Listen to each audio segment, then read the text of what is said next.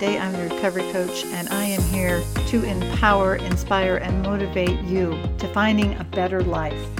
I'm here sharing my passion for recovery in hopes that it'll help you realize that you're not alone on this path and that there is hope and there is life after recovery. Hi, friends. The following is a recording I made in the car, so there are going to be extra sounds. Please bear with me, I'm still figuring this out. Hey everyone.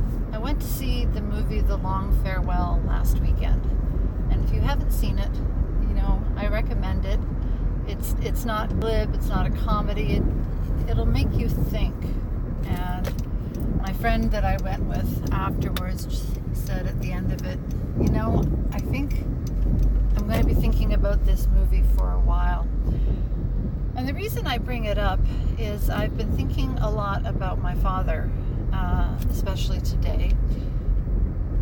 He died in 1990, six months before I got married.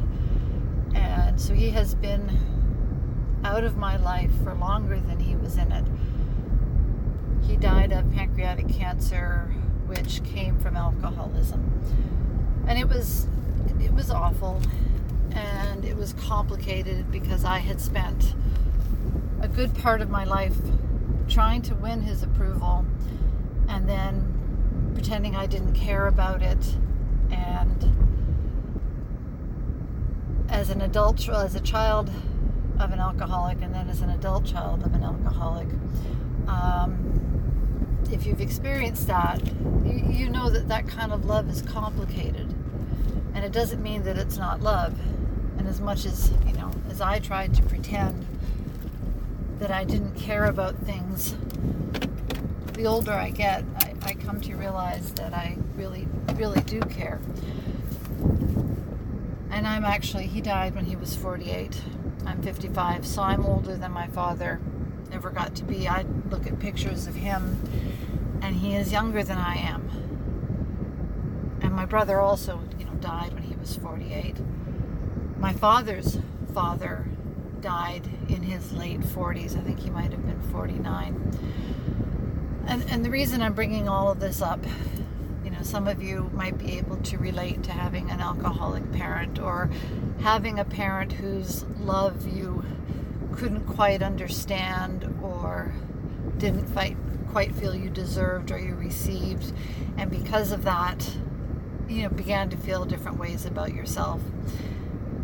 And one of the ways that I did feel about myself was that, you know, I needed to change. I needed to mold myself to other people's expectations to be loved, to be liked.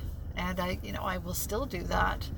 I have to catch myself where when somebody's talking, instead of right away thinking about what I actually think about it, my first inclination can often be, what would they like me to say? Or what should I say to make myself sound intelligent or clever or funny? But it was all about how I would appear to the other person and not how I actually am as myself. And un, you know, unprogramming that from my thinking is, is a work in progress. Some days, not a problem. Other days, I think, oh gosh, I'm back to doing this again. The other reason I bring it up is I know in my darkest days, about a month, a couple of months before I actually realized that I had to stop drinking, which was not the same time that I stopped drinking. But I felt very, very, very low and thought my life, you know, the world would be better off without me and people's lives would be easier without me. And if you've been in that place, you know what a small dark place that that, that is. And if you've lost people, you know what a hole they leave in your life. So when I thought that, I honestly did think that everybody's life would be easier without me in it. And I've lost my father, I've lost my brother, I've lost good friends, young people. My my son is an addict and we have been to more funerals for young people who have died of accidental overdoses. And each one of them has left a hole in my life. I know my brother, before he died, um, very likely felt that he was doing the world a favor by not being in it anymore. But there's not a day that I don't think about him. There's not a day that I don't think about my father. And I say this not for you to feel sorry for me or anything like that, but you know, if you are in a dark place or you know someone that is, to realize that you are loved and you would be missed. And if you have children, if you have friends, even if you know people, know that your life has value, profound value. And a world without you would break people's hearts. You know, I think what we what we can do is when we get caught in that loop, you know, that sort of I the hamster wheel section where all I call it the hamster wheel section in my brain where the thoughts just keep spinning on themselves and they just get darker and bleaker and more self-centered because it is very ego-based thinking. But when i get there it's really hard to see what's going on in the rest of the world and i really can't see what's you know what was going on with other people. So this is to remind you that if you're in that space that you do matter. And that right now being in in a dark space isn't something that's permanent isn't something that will last forever even though it feels like it will and i don't i don't know why but we are wired our brain is wired through evolution to hold on to negative images more than positive ones so when we have something really great happening. If, if, say, we're standing on a beach looking over the ocean at sunset, there's part of us that says, soak this up, enjoy it. This moment won't last forever. You know, when these great joyous or profoundly emotional moments in our life occur, there is part of our brain that says, enjoy it. This, this won't last forever. This too will pass. But when we're having the converse, when we're having just an awful, awful time and we're sad, we're brokenhearted, we just don't even want to lift our head up, we don't have that same inner knowledge that, don't worry, this too will pass. Because it does and it will. But for whatever reason, our brains don't come up with that all on their own, and we have to remind ourselves. And when you're feeling down and when you're feeling sorry for yourself, when you're feeling like there is there is no hope, that you are powerless, that you're a victim, that you have no control, then it's very hard to bring up those memories, to, to bring up that thought that this too will pass. And the only way you develop a, a skill, or it's just like developing a muscle, is, is you practice it. And you don't start you know, if you decided to go in and start lifting weights tomorrow, you wouldn't start doing bicep curls with 50 pound weights.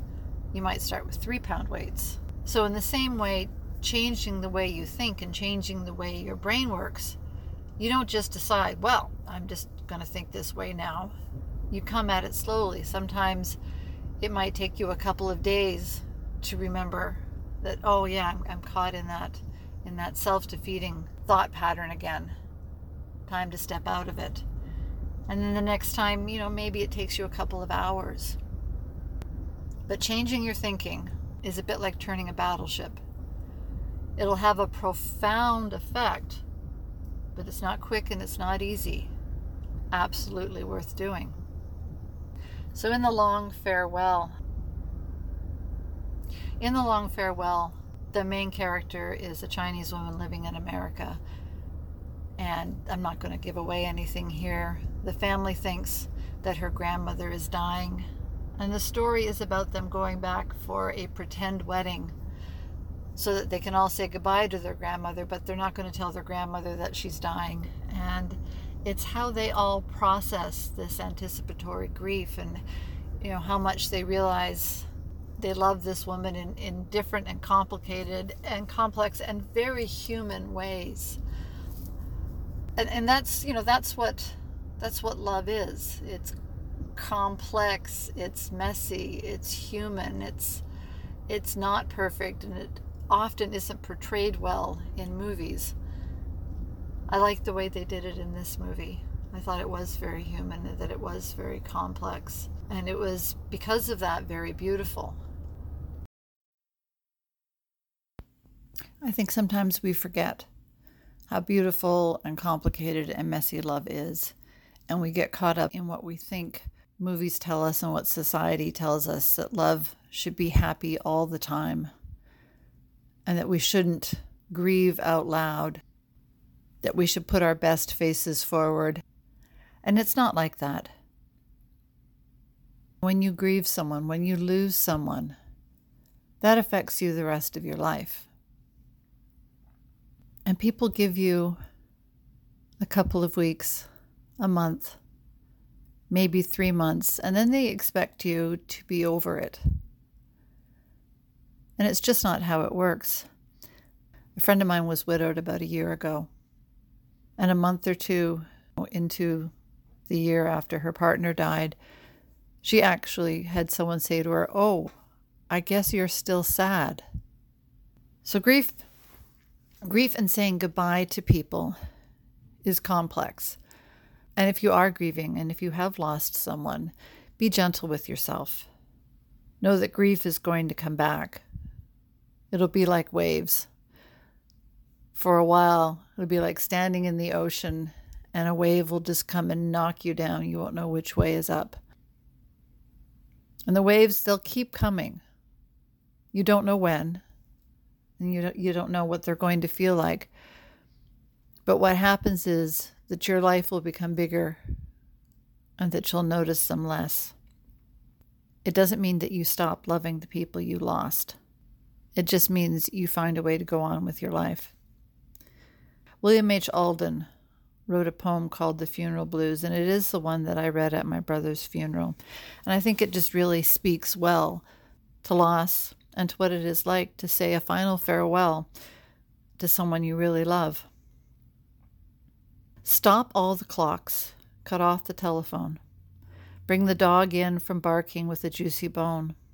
Silence the pianos with a muffled drum. Bring out the coffin, let the mourners come. Let aeroplanes circle, moaning overhead, scribbling on the sky the message he is dead. Put crepe bows around the white necks of the public doves. Let the traffic policemen wear black cotton gloves. He was my north, my south, my east, my west, my morning week and my Sunday rest my noon, my midnight, my talk, my song. I thought that love would last forever. I was wrong. The stars are not wanted now. Put out every one. Pack up the moon and dismantle the sun. Pour away the ocean. Sweep up the wood. For nothing now can come to any good. And one of the things I said after this is I do disagree with this in the line that says, I thought love would last forever. I was wrong. I think love does last forever. I think when we lose people, what survives is our love for them and then the way that we carry on their memory and the way we treat the world and the way we treat ourselves. The friends I've lost would give anything to have had the birthdays I'm having. So when we talk about aging, I am profoundly grateful to have these birthdays. And again, if you are in if you are in that place where you think your life doesn't matter, that no one would miss you, know that that is simply not true. Please just accept the fact that you are wrong. And if you need help, reach out, find someone, talk to someone. Call the National Suicide Prevention Line. It's 1 800 273 8255. 1 800 273 8255. So, love, loss, grieving, sadness, they all get mixed together. And we do ourselves a disservice when we think of love as only the happiness. Love is also the grief. Love is saying farewell. Love is the way that we look at ourselves. So go out today and maybe be a little more loving to yourself. And if you see someone who is hurting, reach out, connect to them. Let them know that you care. Let people know you care. And if you think that no one does, know that I do. And I'm Ruth Day. I'm the recovery coach. Be gentle to yourselves today. Be kind to yourself and others. Thank you so much for spending part of your time with me. We'll talk soon. Maybe you're in recovery. Maybe you're coming out of recovery. Maybe you're sober curious. Listen to this podcast. See what you think. If it resonates with you, hop on a call. Go to chatwithruth.com, click the 30 minute clarity call, and we can talk. I'm Ruth. I'm the recovery coach. Thank you so much for spending part of your day with me. We'll talk soon.